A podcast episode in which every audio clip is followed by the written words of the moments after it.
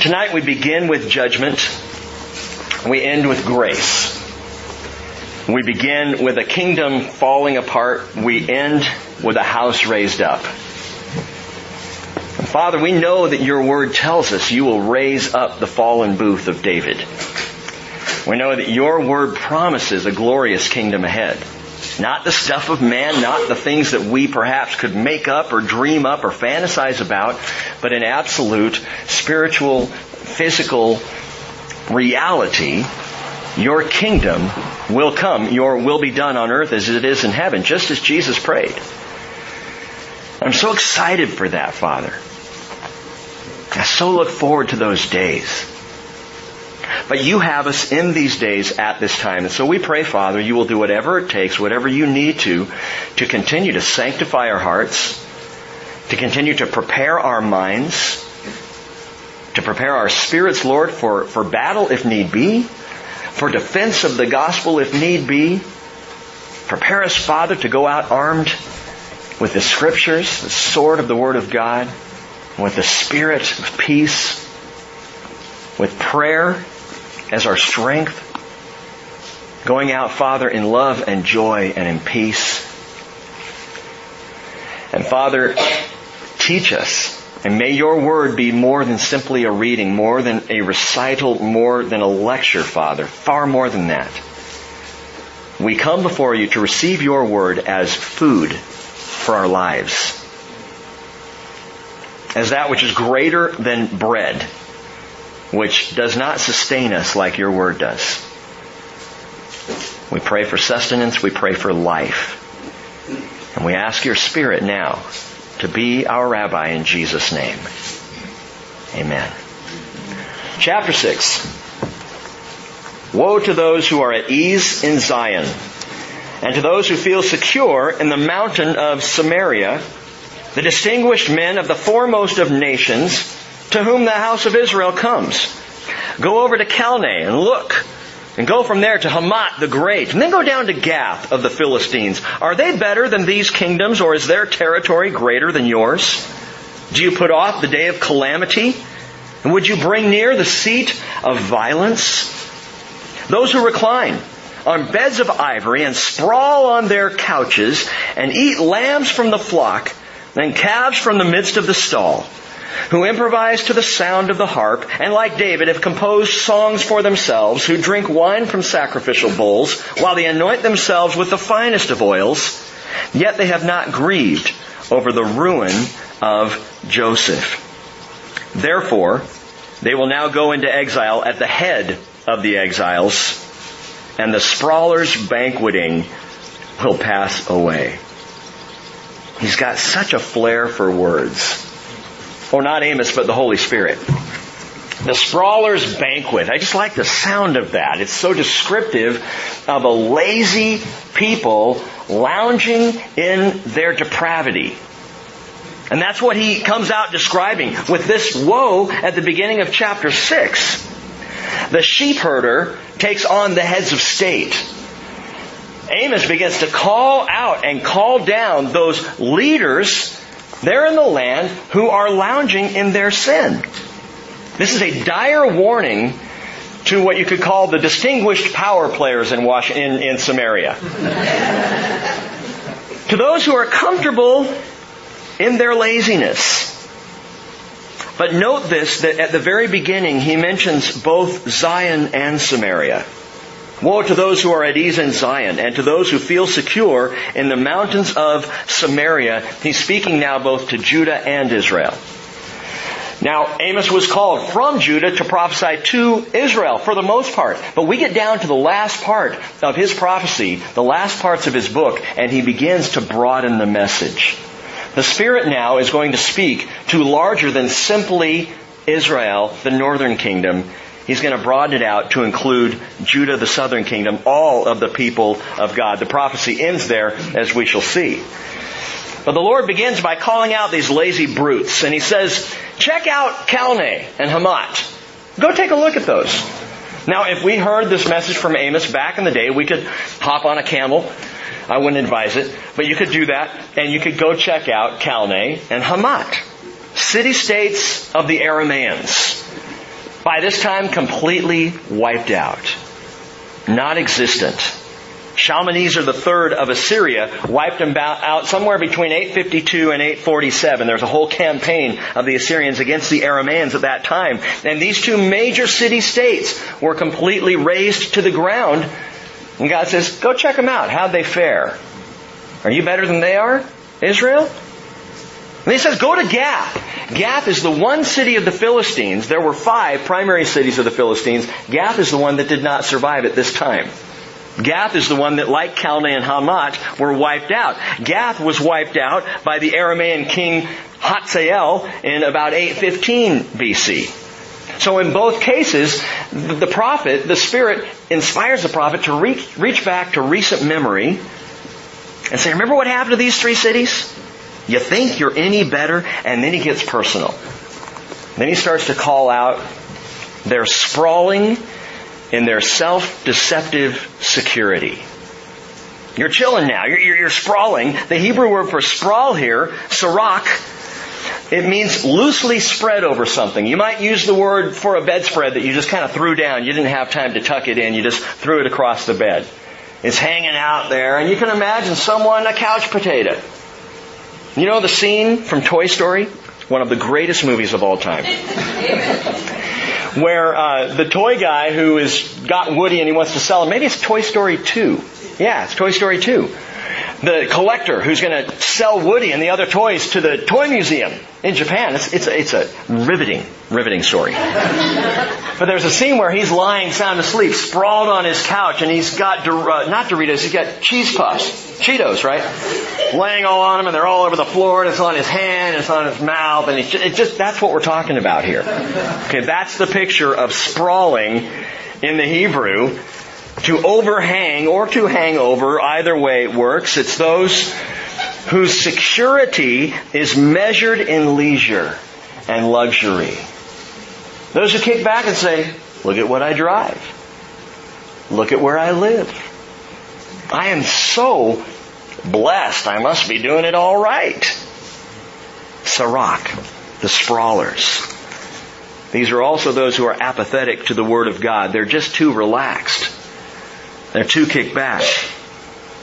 And in fact, each of the behaviors that are listed in verses 4 through 6 are not only lazy, but they betray a direct defiance to God.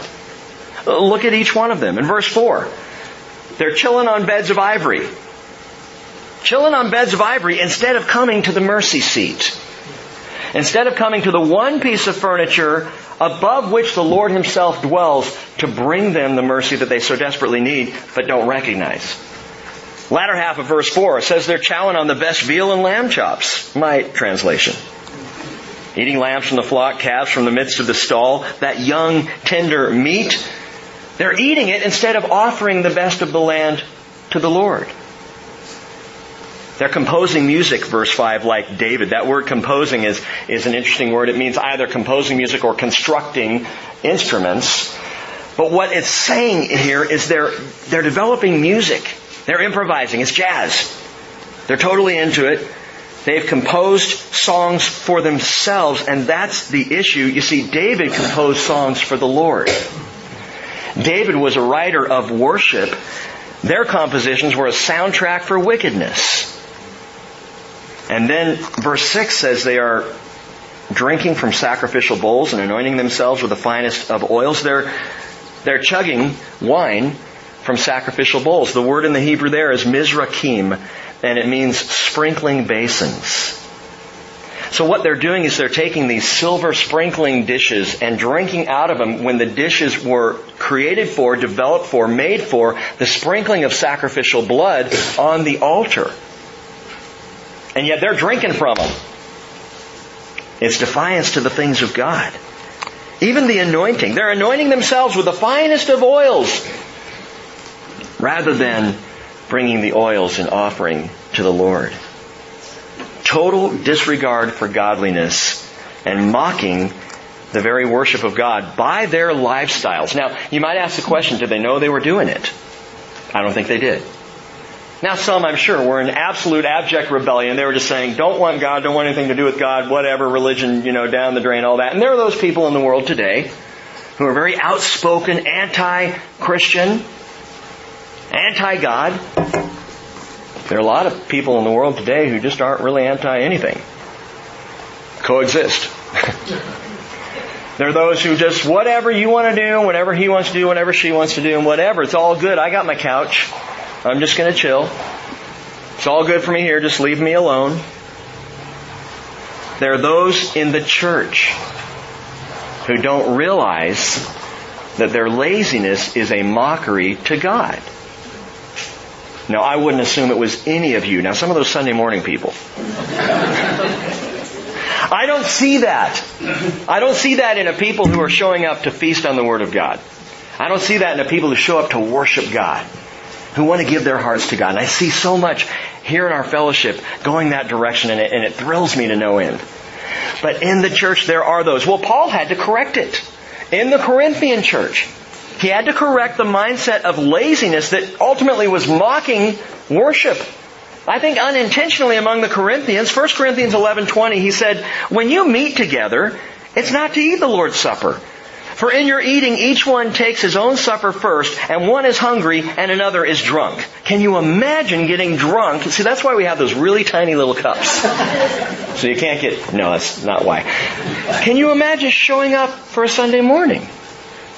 And passing around the jug. And half the people, the wealthy people who brought the wine, who paid for the wine, getting drunk on it while everybody else is going, I, didn't get breakfast. Could I just have some bread? Is there, is there some for me perhaps? And this was going on at Corinth. I'm sure it didn't start out that way. I'm sure it started out as a love feast. Let's gather together. Let's break bread. Let's be in fellowship. Let's take communion and remember the Lord together. But ultimately, the sin nature began to get in there and Paul had to call them out. In fact, he even says, and I think he says it the way we say it today, 1 Corinthians 11, 22, what? What? Let me read this in context. In your eating, each one takes his own supper first, and one is hungry, and another is drunk. What? Paul says? Maybe you're not hearing it the way I am, but that's what I hear. Do you not have houses in which to eat and drink? Or do you despise the church of God and shame those who have nothing? And I bet you there were people in Corinth right there going, I had no idea. That is not, I, I'm so sorry. And in fact, we know there were people that way because the second letter to the Corinthians, Paul comes back and says, you guys repented, praise the Lord. But it happens all around us and it's this, it's this mentality. Look, I, I love a good meal. You know this. I've talked about it. I love good company. I love good humor. But being God's people is not a license to a laissez-faire attitude. And that's what's going on here. Amidst all the sin of Israel, God's picking this one to call out. You're lazy. And in your laziness, you are mocking the things of God. You're indulging self while neglecting others. And that mocks me, the Lord would say. And Jesus warned that his coming would be just like this, the, like the days of Noah. That he would show up and this is what the world would look like, laissez-faire. Matthew 24, 38, they were eating and drinking and marrying and giving in marriage until the day that Noah entered the ark. And they did not understand until the flood came and took them all away. So will the coming of the Son of Man be. See, that's the scary part right there. They did not understand until the flood came. Truly, they were clueless about their sin and their wickedness and their evil and their rebellion to God. They just weren't thinking about it. They're just living life, doing their thing. And they were taken away. And God says, it's going to be like that. Jesus says, I'm going to show up. I'm going to call out my church and there are going to be people standing there going, what? I, I didn't know that he was coming. By the way, you can add one more thing that is an absolute mockery to the Lord. Look down in verse 6. Yet they have not grieved over the ruin of Joseph. I have that underlined in my Bible. It is one of so many verses that calls us, I believe today, to have a right attitude toward Israel. They have not grieved over the ruin of Joseph. I wonder how many Americans this week grieved over the fact that more Qassam rockets were fired into Israel. I wonder how many Americans grieved over the three still missing teenagers who were kidnapped, probably by Hamas. How many people are grieving for the incredible anti-Semitic pressure that is coming upon Israel and the Jewish people around the world? Do you grieve over these things? They have not grieved over the ruin of Joseph. Israel then was negligent to both who they were and what they would ultimately become. They were negligent regarding their own ruin, but again, there are those today who could care less what happens to Joseph.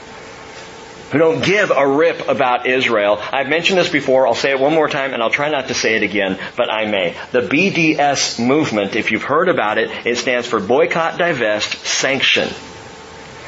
Boycott Israel and all products Israeli. Divest any monies that have been invested in companies that have to do with Israel and sanction Israel in your finances and in your behavior and in what you do. And there are churches lining up to sign on to the BDS movement. Churches who engage in this could care less about the ruin of Joseph. And yet note this in verse 7, therefore they will now go into exile at the head of the exiles. They will move right up to the straight, straight to the front line of judgment. I think hell's got a hot place for those who don't care about God's people. Well, that's your opinion, Rick. Yes, it is. And I backed it up with scripture. Verse 8. After saying the sprawler's banqueting will pass away, the Lord God has sworn by himself, the Lord God of hosts has declared. By the way, when God swears by himself, the Hebrew writer tells us it is absolutely ironclad. Because he swears by the only one that is absolutely true. And so he swears by himself. The Lord God of hosts has declared, I loathe the arrogance of Jacob and detest his citadels. Therefore I will deliver up the city and all it contains. Now some might say, well wait a minute. He's the one ruining Joseph. And he's judging those who don't grieve over the ruin of Joseph. I guarantee you God grieved over the ruin of Joseph. Even as he brought the punishment like a father who does not want to spank his child who does not want to employ punishment. That's the part of parenting. Parents, can I get an amen on this? That's the part I hate. I don't like the punishment factor. I don't enjoy it. These are my kids. I love them. And so it is with the Lord. Yes, He inflicts the punishment, but absolutely don't miss that He grieves over having to give it. Verse 9, it will be if ten men are left in one house they will die.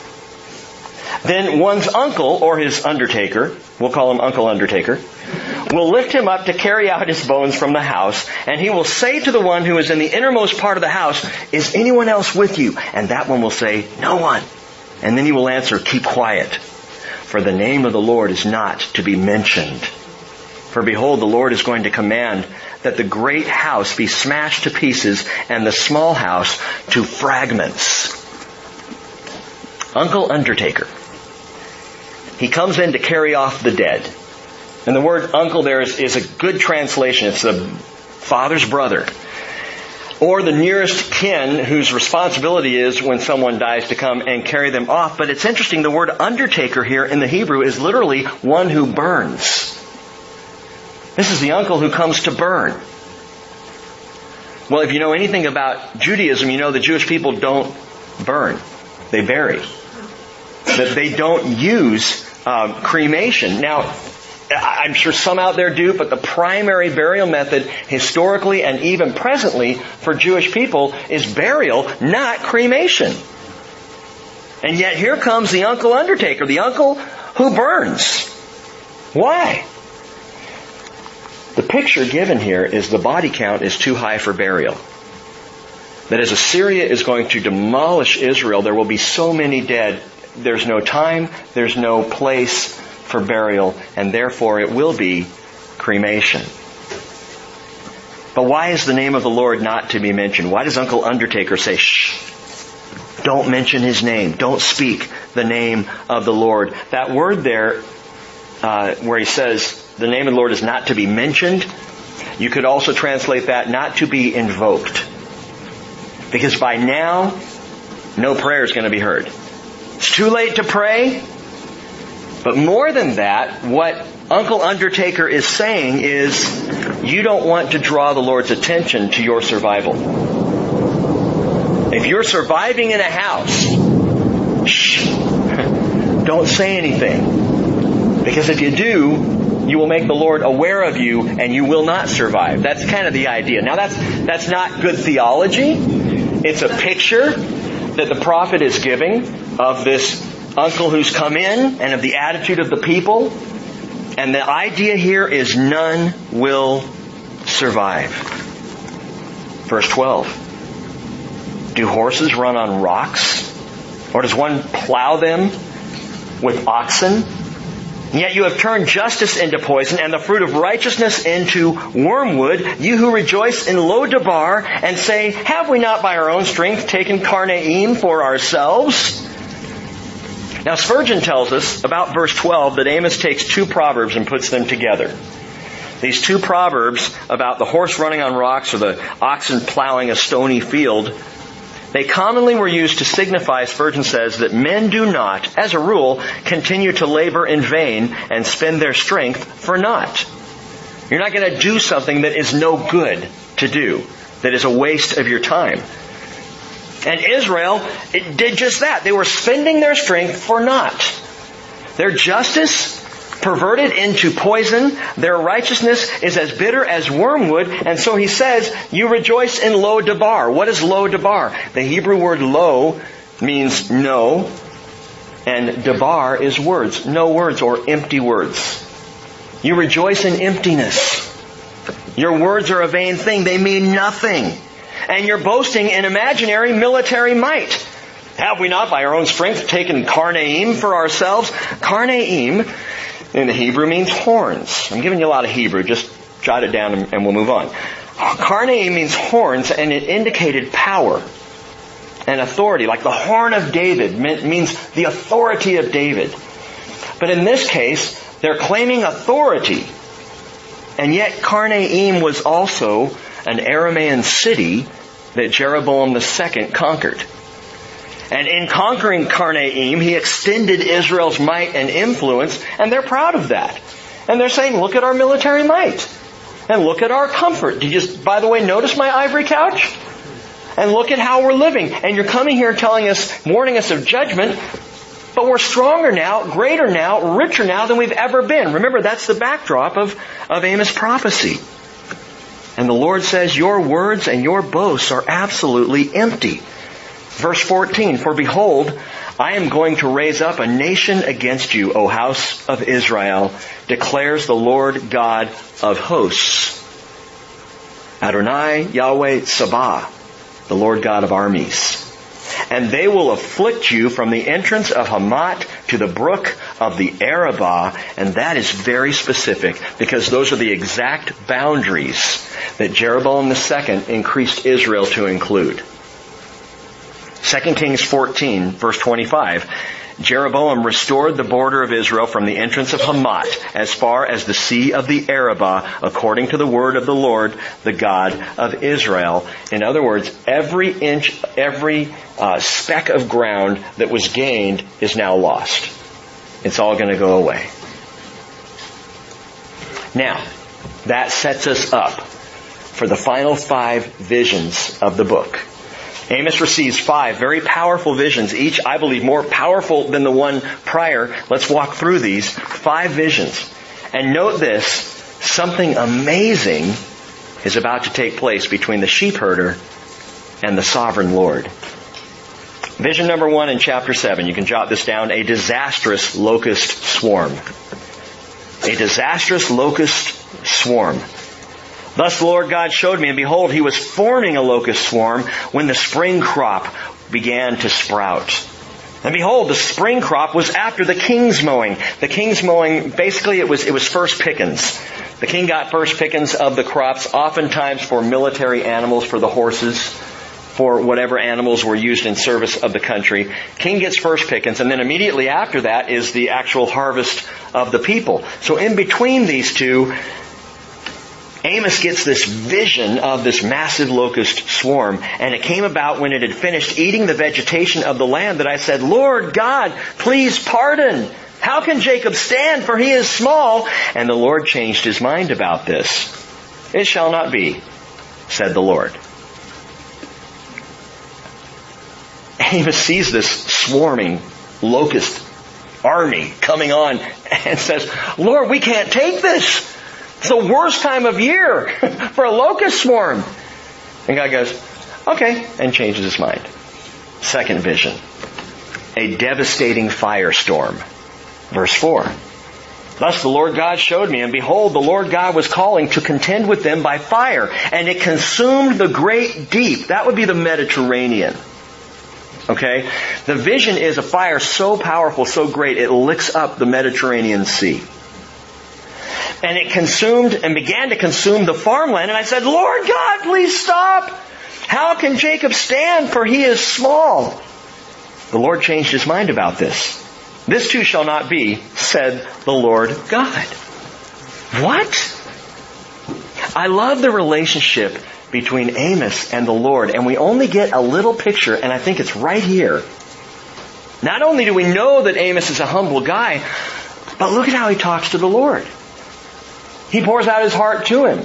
He, he, reasons with him. He speaks directly. He gets these great visions and rather than lying on his couch and just going, oh, that was so intense, he's up saying, Lord, please no, don't do this. And God changes his mind because of the prayerful plea of a shepherd from Tekoa? Kind of reminds me that it really doesn't matter who you are. That if you are praying, if you come before the Lord, if you're one of His own, and you bring a petition to Him, He hears you. God listens. And everything you hear out in the world contrary to that is a lie. Well, God doesn't really listen. If He listens to you, why would He allow this to happen in your life? He's listening. Well, if He really heard, then how come this or that or the other? He listens. He has heard you. But can you change God's mind? Scriptures tell us in 1 Samuel 15:29, the glory of Israel will not lie or change his mind. For he is not a man that he should change his mind. And yet Amos changed God's mind. That's exactly what the scriptures say. You can say, well, the Hebrew word for change really means relented. Same idea. Same thing. I'm going to do this. Oh, you don't want me to? I relent. He changed his mind. Moses changed God's mind. Do you remember that scene? Comes down off the mountain, Mount Horeb, after receiving the Ten Commandments, comes walking down the mountain. God says there's a noise of partying in the camp. He sees the party. Moses is beside himself, and the Lord says, that's it, I'm done. I'm through. Israel out of the pool. Everybody out. That's it. We're done here. I'm killing them all. And Moses gets between God and Israel. You want to talk about a gutsy, I think possibly the gutsiest move in all history. Moses stands up and says, Lord, no, far, far be it from you to do such a thing, and for all the nations to see you do this to your own people. And this is after God promised Moses, hey, I'll just give it to you. You'll be my new Abraham. And everybody after that would be singing, Father Moses has many sons. Many sons has Father Moses. You know, because Abraham would have been done. And he says, I'll do it through you. Moses says, no, Lord. And the Lord, Exodus 32:14, changed his mind about the harm which he said he would do to his people. Okay, so in one place, the, the word says God does not change his mind. And with Moses and with Amos, we see him changing his mind. How do we reconcile that with the Word of God? We reconcile it with another word, and the word is intercessor intercessor.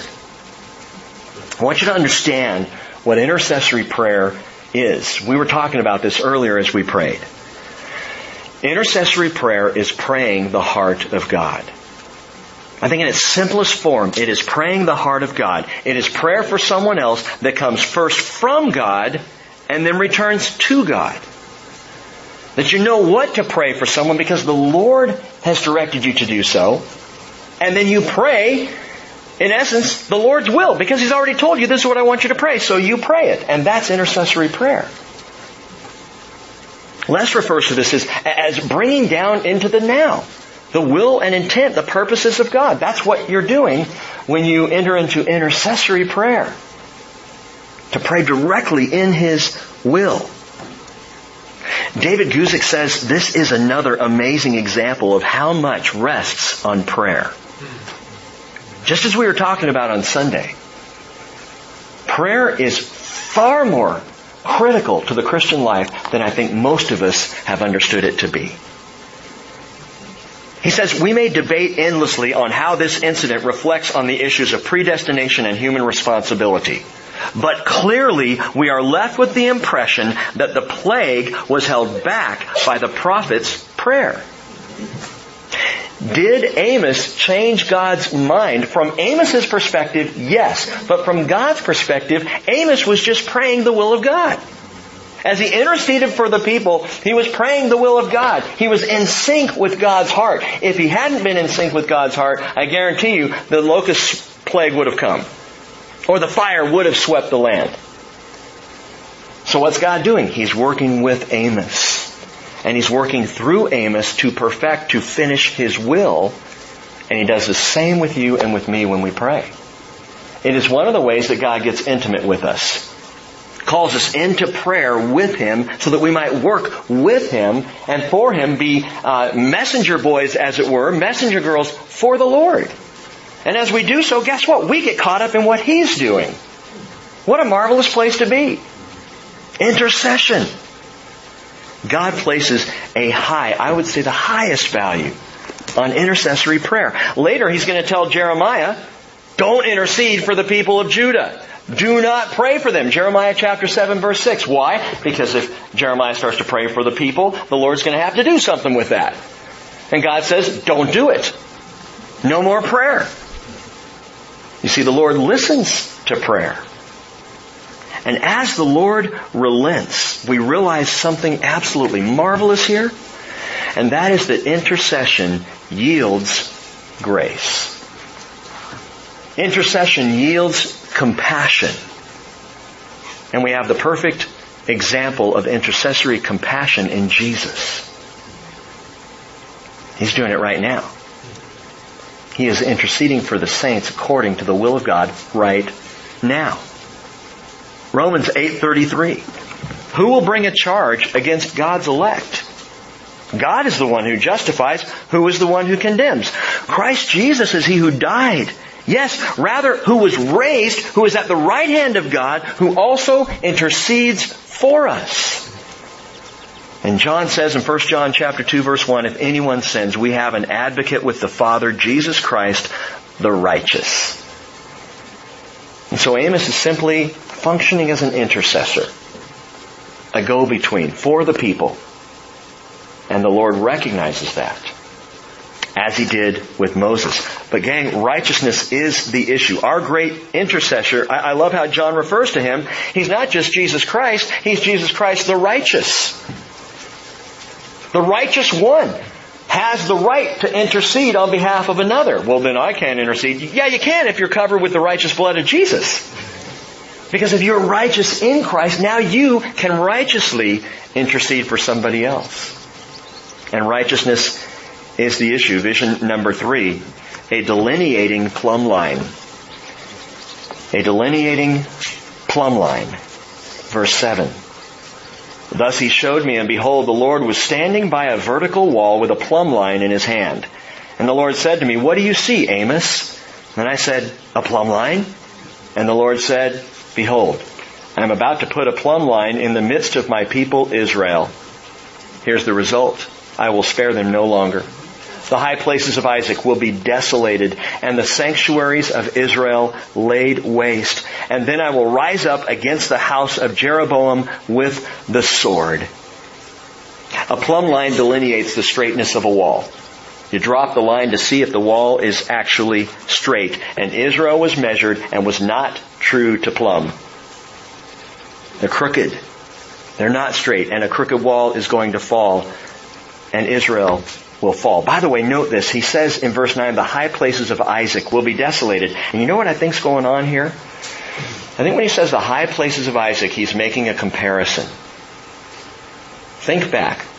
What was the highest place of Isaac? Mount Moriah. Mount Moriah, where Isaac was almost sacrificed, where Abraham was called by the Lord to take Isaac his son and go up on the mountain that he would show him and sacrifice him there. And Abraham was willing and ready to do it, believing in resurrection. He didn't do it. God stays his hand. And it's a picture for us, Genesis 22, a powerful picture of another father who did not stay his, his hand when his son was killed as Jesus went to the cross. Compare that. The high places of Isaac will be desolated. You no longer think about the fact that sacrifice is unto me. You now have all kinds of high places and they're in Isaac's name. Talk about mocking the things of God. And it is entirely possible, though I don't have any proof of this, it's entirely possible that the people of Israel called some of their high altars high places of Isaac. Because they honored their heritage. They loved their heritage. Remember we talked about that on Sunday. That's why they go down to Beersheba. Abraham, Isaac, and Jacob and the well, that's our thing. Those are our guys. Isaac, Isaac, he's our man. So they like to call on the name. But they were doing so in a complete mockery and the plumb line was completely off. What is God's plumb line? What's his plumb line? Isaiah 28:17 tells us, "I will make justice the measuring line and righteousness the level." So for God, the plumb line is righteousness. Perfection. To be righteous is to be right with God. Are you? That's the question. Are you right with God? That's always the question. That's the ultimate question. That's the one that gets you in or gets you out. Are you right with God? And you all know if I were to stand up before Jesus, if I were to approach the gate on my own righteousness, I would not be true to plumb. I would not be right with God. I am right with God because of the righteousness of Jesus Christ. He makes me righteous. By His doing, 1 Corinthians 1.30, you are in Christ Jesus, who became for us wisdom from God and righteousness and sanctification and redemption. I am only right with God, only true to plumb because of Christ in me. And He makes me straight. And straight's a good thing. In more ways than one. the intercession of Jesus Christ is backed by the full faith and credit of His own blood. And it makes us right. Verse 10. Then Amaziah, priest of Bethel, sent word to Jeroboam. We saw this story a couple of weeks ago. King of Israel saying, Amos has conspired against you in the midst of the house of Israel. The land is unable to endure all his words. I love that. What, the words of a sheep herder? You can't handle those words? A little too much for you there, priesty? This guy is, is like the, he, he is the high priest at Bethel. Now he's a false high priest because Bethel is a false altar. But he's the big wig of the, orig, uh, of the religious elite. And this podunk little fig picker comes up from Tekoa. and our land can't handle his words. Powerful words. For thus Amos said, now this is Amaziah still speaking in verse 11 to Jeroboam. Amos says Jeroboam will die by the sword and Israel will certainly go from its land into exile. And by the way, Amaziah is lying. Because Amos didn't say that. Yes, Amos said the land would go into exile, but he never once said Jeroboam is going to die by the sword. So what's the point? Well, heretics often stretch the truth against men of integrity. They often will say some of what the person of integrity is saying, but they'll throw in something else to make it just a little more wonky, a little strange, a little more threatening than it really is.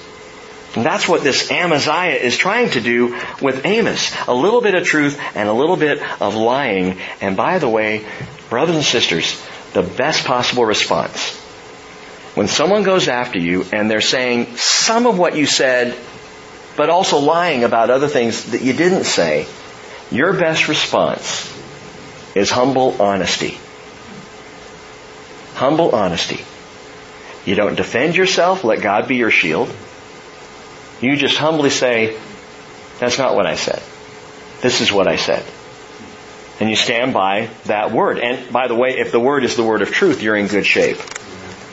Amaziah said to Amos, Go, you seer, flee away to the land of Judah, and there eat bread, and do there, and there do your prophesying, but no longer prophesy at Bethel, for it is a sanctuary of the king and a royal residence. And then Amos replied to Amaziah, note this, humble honesty.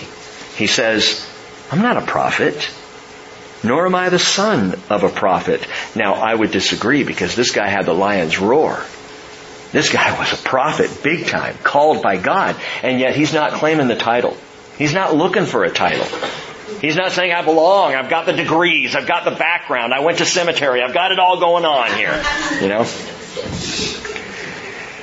I'm not a prophet or the son of a prophet. I am a herdsman and a grower of sycamore figs. But the Lord took me from following the flock, and the Lord said to me, Go prophesy to my people, Israel. Now hear the word of the Lord. Here comes the honesty.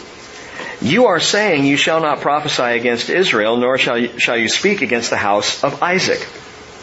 Therefore, thus says the Lord, your wife will become a harlot in the city, your sons and daughters will fall by the sword, your land will be parceled up by measuring line, and you yourself will die upon unclean soil. Moreover, Israel will certainly go from its land into exile. Humble honesty. Amos never backs down from the message. He gives it straight and true. He nails it, and he nails Amaziah in the process. But he does it with absolute humility. It is not an issue of Amos. It is not about who Amos is or what Amos might accomplish. It doesn't matter if his name is being spurned by this Amaziah. What matters is that the truth of God is told. And that's what Amos does. All he needed to do was humbly speak the word he had been given. And by the way, that's all you need to do. Just speak the word you've been given. Luke 12:11 tells us when they bring you before the synagogues and the rulers and the authorities, don't worry about how or what you are to speak in your defense or what you are to say. For the Holy Spirit will teach you in that very hour what you ought to say. I need to point something out to you that I hadn't seen before. He doesn't say, don't worry about Bible study because God will tell you what you need to say anyway. He doesn't say, don't worry about spending lots of time in prayer because you'll get it when you need it. He says very specifically, Jesus says, don't worry about how or what you are to speak in your defense. Don't map out a defense strategy for yourself. So what's the point, Rick? The point is, don't map out a defense strategy, but by all means be in the Word. Give the Holy Spirit something to draw from in your spirit. The more filled up I am with the Word of God, now, now, I guarantee you, the Spirit will use what you got. So if you only have one or two little verses, He'll use them and He'll use them powerfully. But my way of thinking is, man, be constant in the Word, be constant in prayer, and let the Lord deal with the heretics and the hassles. You just focus on knowing Him. And if you find yourself in that place where you're under attack, He'll give you what you need to say. He'll bring the right words at the right time. Vision number four. A delicious basket of fruit. Verse 1, chapter 8. Thus the Lord God showed me, and behold, there was a basket of summer fruit. And he said, What do you see, Amos? And I said, A basket of summer fruit.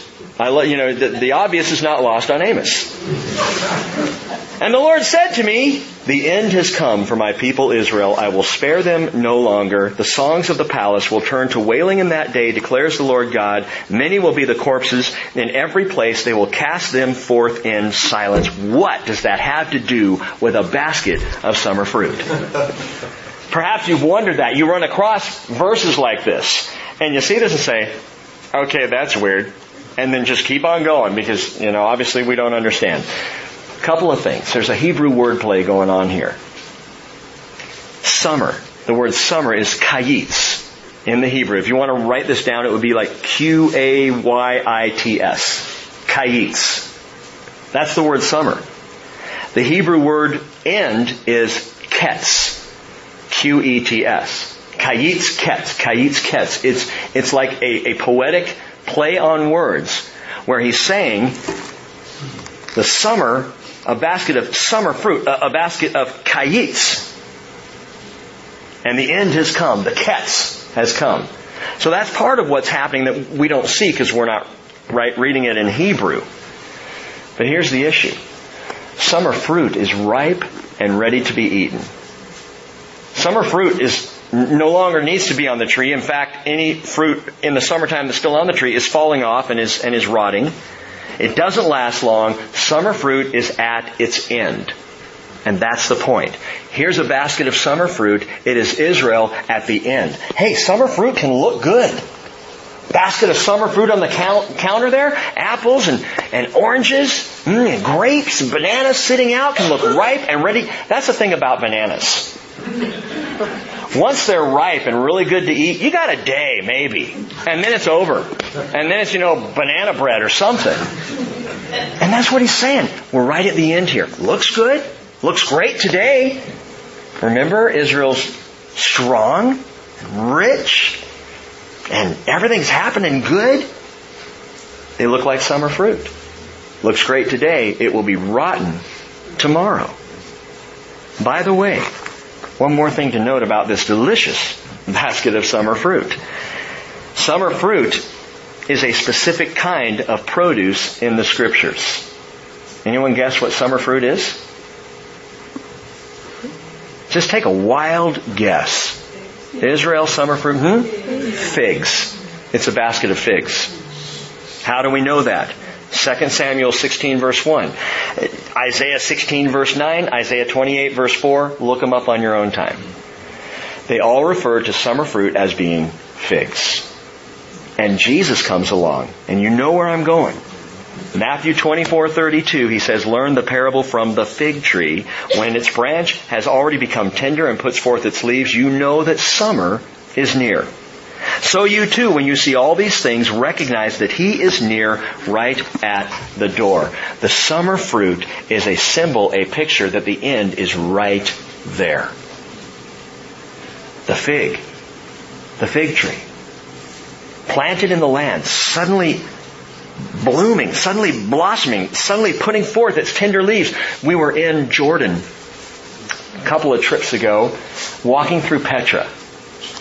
Petra's just that rock-walled, rose-red city. You know, you walk through there, you've seen it if you've seen Indiana Jones. It's, it's about as thrilling in person as it is in the movie. You know, it's like, okay, wow, neat, okay, wonderful.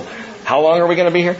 No, it, it was cool. It was cool to see it. And, and there are all kinds of possibilities for Petra, biblically speaking.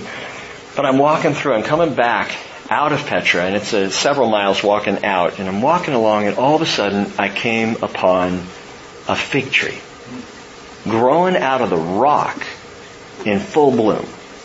I took a picture of it. It's on my iPhone. I'm like, no way. How cool is that? What a picture. Picture of what, Rick? A picture of the end. Because Israel became a nation again in 1948, and many of us believe the fig tree, the parable of the fig tree speaks exactly of that. That suddenly, out of nowhere, as if out of rock, Israel just became a nation.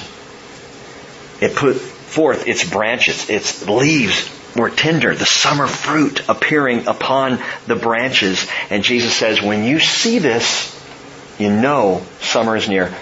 You know the end is at the door. You're right there. Summer, kayitz, is a clear indication of ketz, the end. And my friends, as far as I can tell, the fruit is getting ripe.